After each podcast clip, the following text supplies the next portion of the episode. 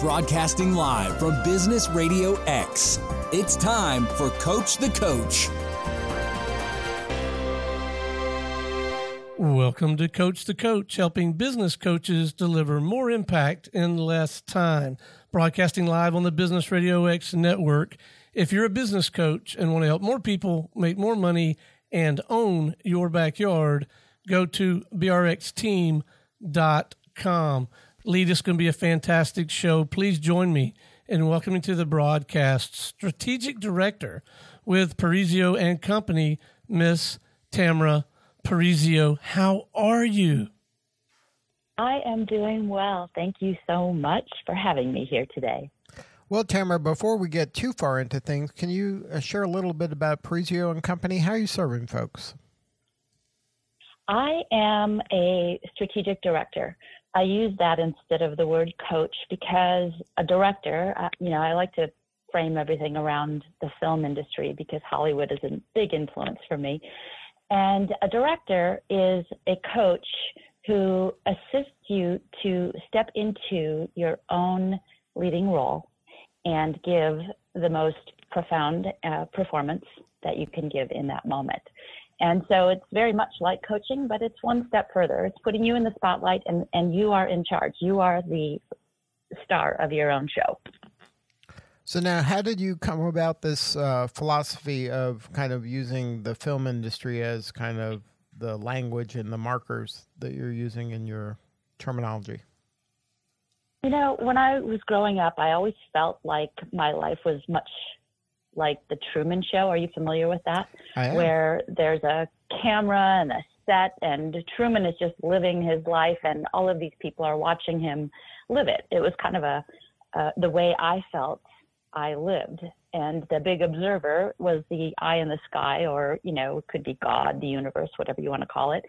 But that's always how I felt like I was living.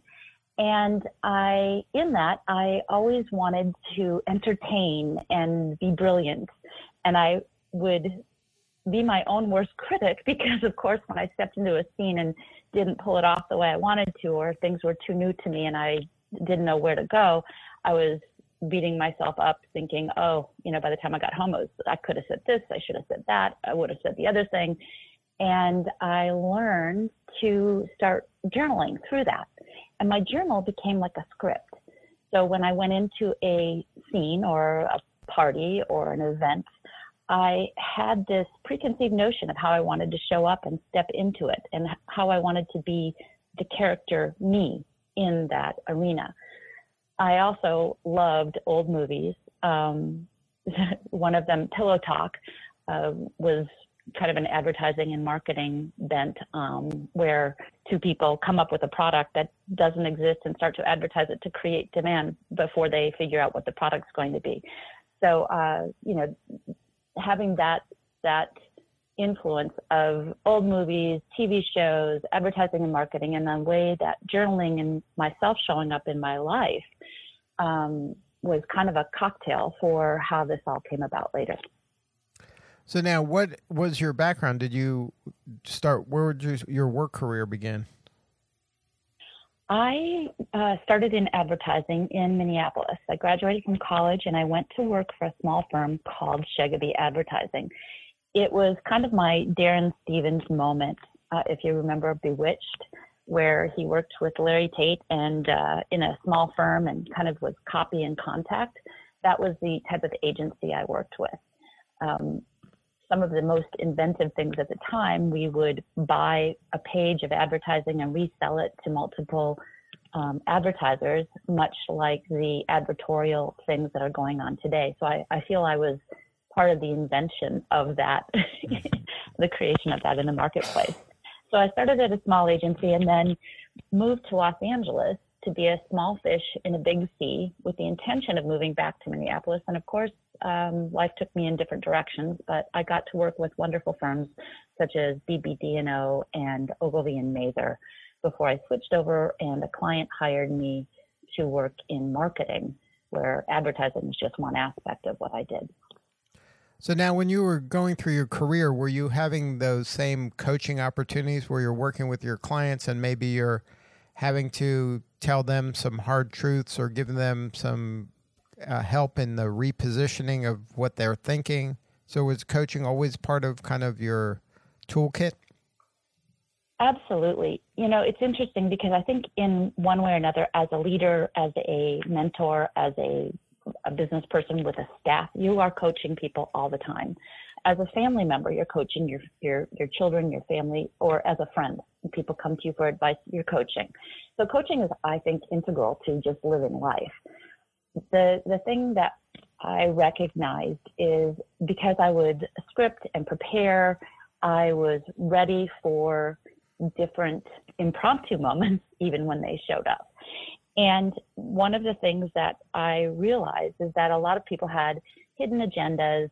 They were afraid to be authentic and they would come together and real possibility got lost in that. So it became really apparent that helping people feel comfortable with what is and kind of uh, being a little bit in your face with the truth, but filled with tact and diplomacy so that I would survive it, uh, was a was an opportunity that always brought good results. Um, people react and respond to things based on um, meaning that they bring to the party.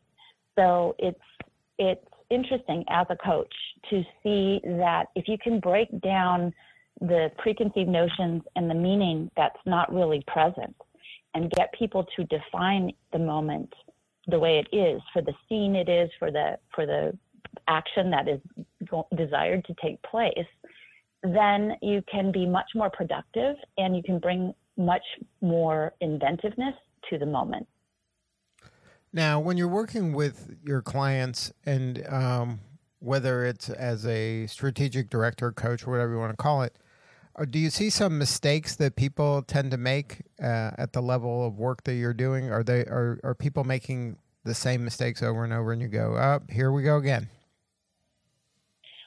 Well, there are a few things. Yes, I think the number one mistake that I have seen historically is that that people get bored with their primary uh, story or character or brand.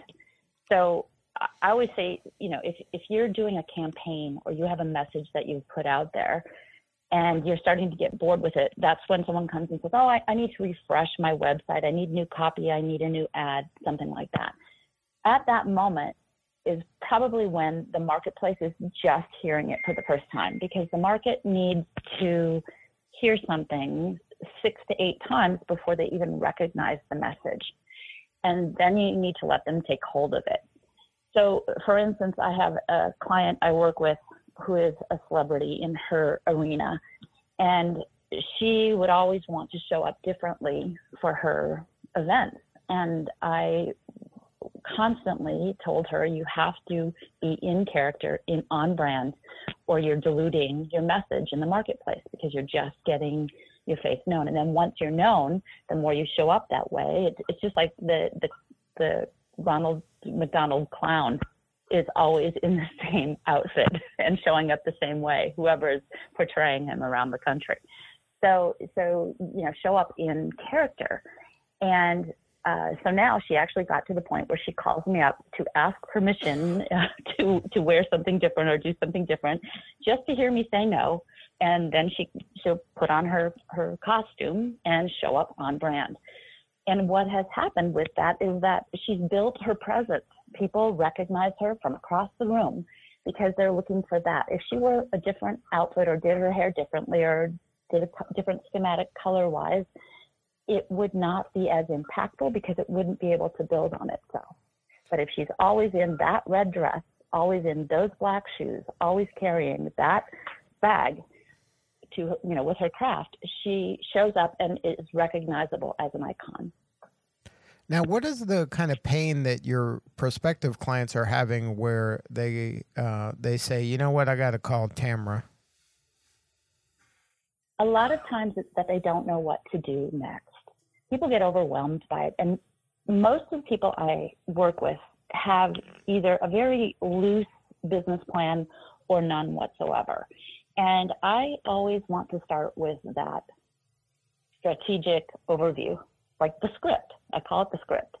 And if you take a look at where you're going, I recently worked with a client who was just perplexed about what to do, wanted to get clients into her business. And, uh, you know, when I met with her, she had like no idea where she was going to go.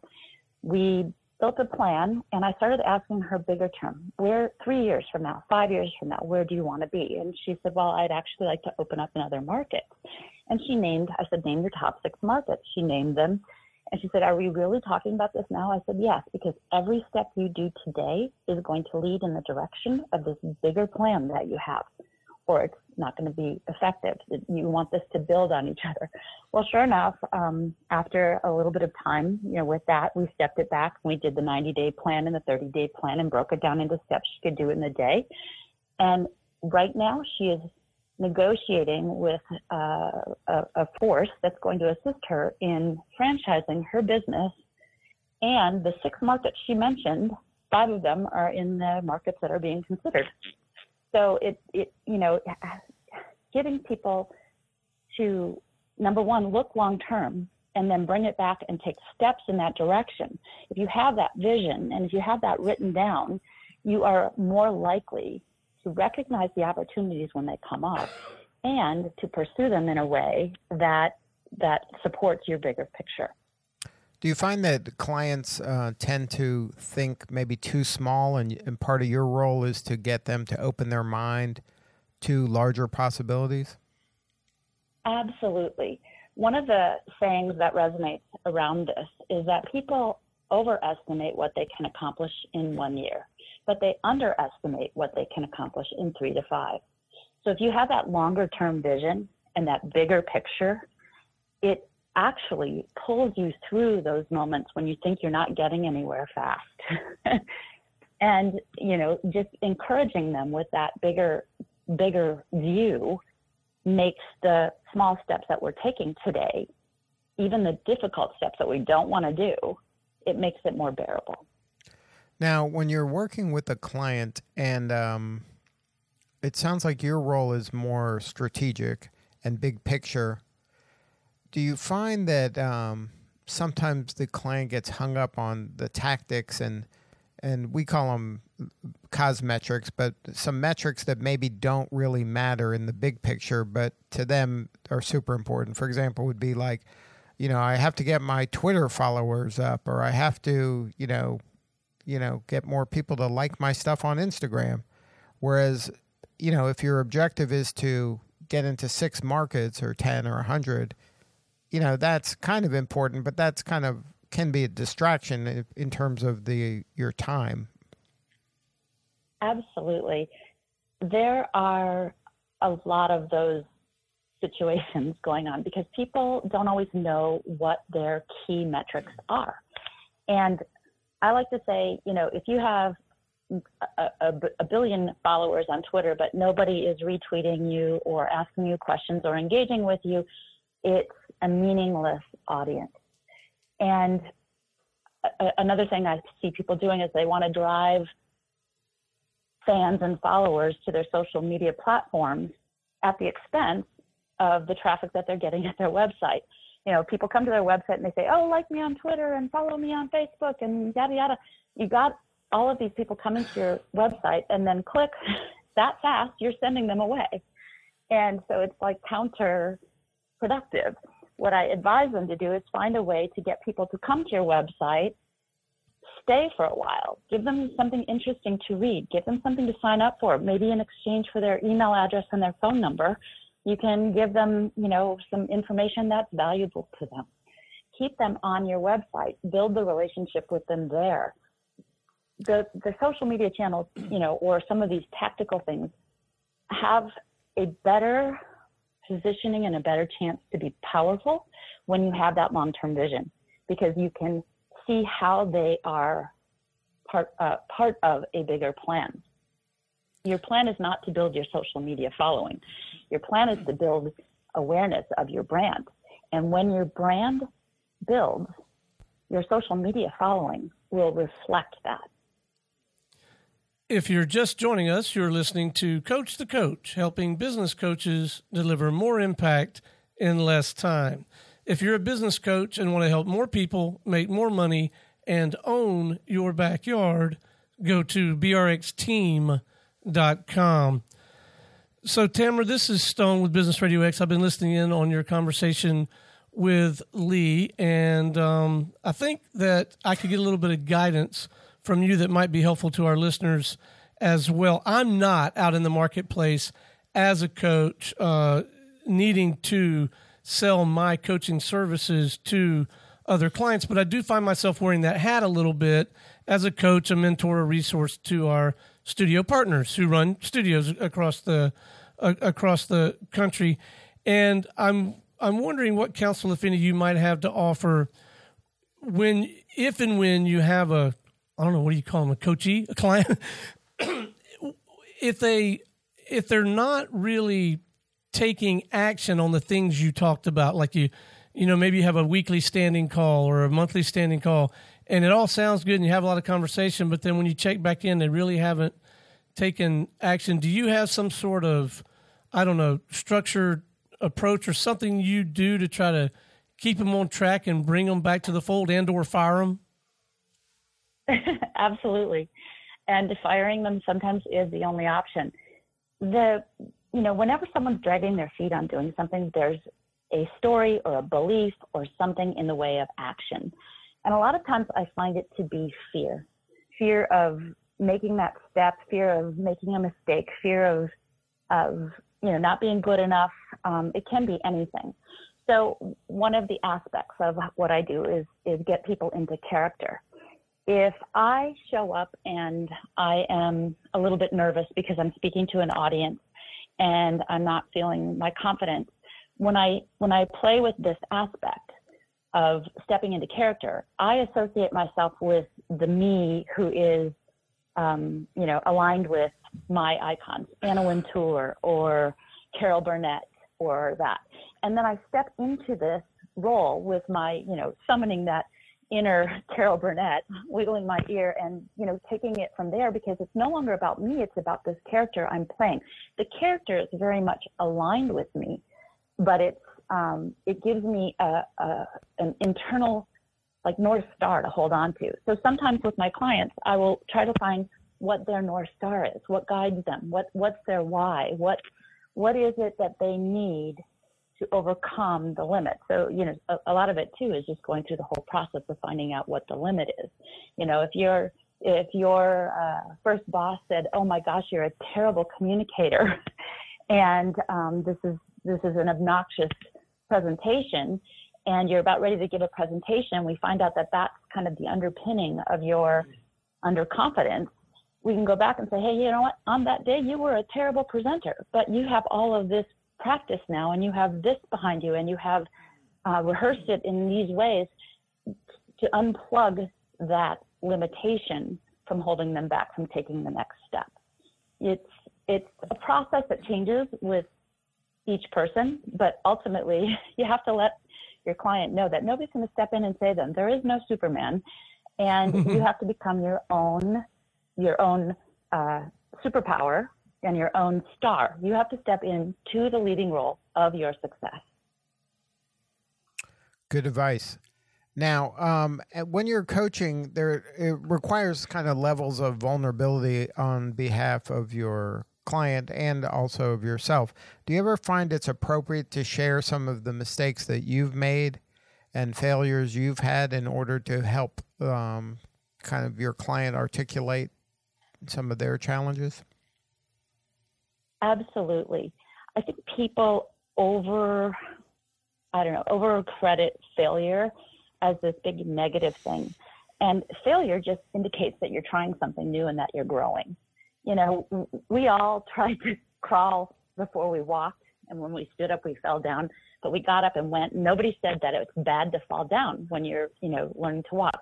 Well, here, you know, I have I have worked with clients and you know, one of my biggest failures recently was that I failed to set expectations and manage those expectations. So the scope creep on the project just ended up eating into my time and I was being undervalued. And then when I tried to stop the bleeding of my time and get, you know, compensated accordingly, uh, it was, I had already set a precedent for working that hard on the project. And um, so there was some discouragement. I had to manage that. It was a failure. It was, you know, it was, it left them unhappy in that moment. But you know what? I learned from it. So now I have very um, concrete ways that I make sure we're all on the same page. And, and that was, you know, it, learning to, to keep people on the same page was a painful process for me in that because you know it's like we all want to be liked and we all want to be loved. And ultimately the work that we do we we, we want it to be meaningful and and make good in the world. And uh, so when that doesn't happen you know there's that moment of of oh my gosh i failed and there's shame. Well you got to get out of shame. You, you know failure doesn't mean you're a bad person. It means you just did something that didn't work. So if you learn from it you know that you can make an adjustment there and it becomes a lesson and it becomes something that you can share with others. This is what i did that didn't work so now i'm doing this other thing that's working. I have a um, 360 review process that i like to use for anything. One what am i doing that's working? I'm going to keep doing it Two, what am I doing that's counterproductive? I'm going to stop doing it. And three, what am I not doing that if I added to this could bring some productivity? I'm going to try that. Right. And if you're not trying things and and occasionally making mistakes, you're not, like you said, growing. Absolutely. So, for you, what does the ideal client look like? Are they in certain industries? Are they um, certain demographics? Like, how do you uh, identify your best clients? Well, and that is one area where I can improve in my life. I don't have a niche right now. I have a couple of areas though that are becoming more um, favorite to me. I like working with um, people who are just starting out in kind of creative fields, authors. Uh, I have a, a, fashion designer I'm working with, um, entertainers, uh, those type of folks who who are their brand they, they are, you know, the person behind the story, kind of like, you know, putting Steve Jobs as Steve Jobs, um, or, uh, you know, the author in it. And I like to help them build their proprietary process so that they have a meaningful way to wrap their message in the marketplace. The other thing I'm enjoying and I like to do is to come in to corporations and work with their C-suite. So here's how I kind of put it. You know, when you're when you're at that level, there's a lot of um, hidden agendas and conflict and all of that. And I like to get together with everyone and position it so that they feel comfortable with each other to be open about their own personal agendas as well as the corporate agendas, because then you can get the team aligned. And when they're aligned behind the vision of the company and they're open about sharing their personal visions for their life because professionally and personally, it's all one life and it's got to be part of the plan to be most effective. I, I, I, show them how they show up, each of them starring in their own personal success, but co starring together in the company vision. So it's kind of like Ocean's Eleven. You know, they, these stars all had to come together and play their part and play it well with with the best performance possible so that they could all get the mother lode. That's right. So they all can win. Absolutely. And then they take that to their teams and their teams become more coherent and, and effective because they, you know, when, when you know that, you know, you, you're, you're, you can support each other personally and professionally and you can let each other know what you need both personally and professionally. It makes all the dynamics just that much more effective.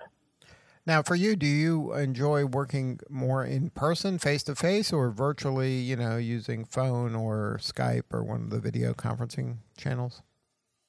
When I'm working with people who are um, outside of my, you know, radius, um, I am happy to do Zoom or Skype because it gives you the face time. It's, you know, when I'm working with a group, I, kind, I, I prefer to have that time in person because – there's a lot more dynamic going on and it's easier to keep everyone participating. Um, you know, than when you're on a virtual call, someone can kind of fall off the screen. now, uh, before we wrap, can you share a piece of actionable advice? Um, maybe some of the best advice you ever received that can help a coach kind of uh, smooth out their learning curve? I think the the first thing is to actually put yourself through your own process. I journal every single day. I, I wake up and I journal, and I my journal is my playbook of action, personal and professional. So I have outlined what my goals are for three, five, ten years. I have pulled it back to my 90 day arena, my 30 day arena, and here's what I'm doing today. And I review that every day. That's my process for my clients.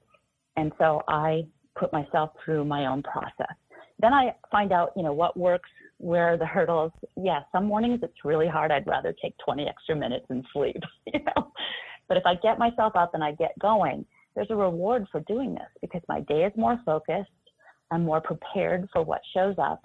And I'm prepared for those so called impromptu demands when, you know, the, the engine light goes on and I have to take the car in all of a sudden.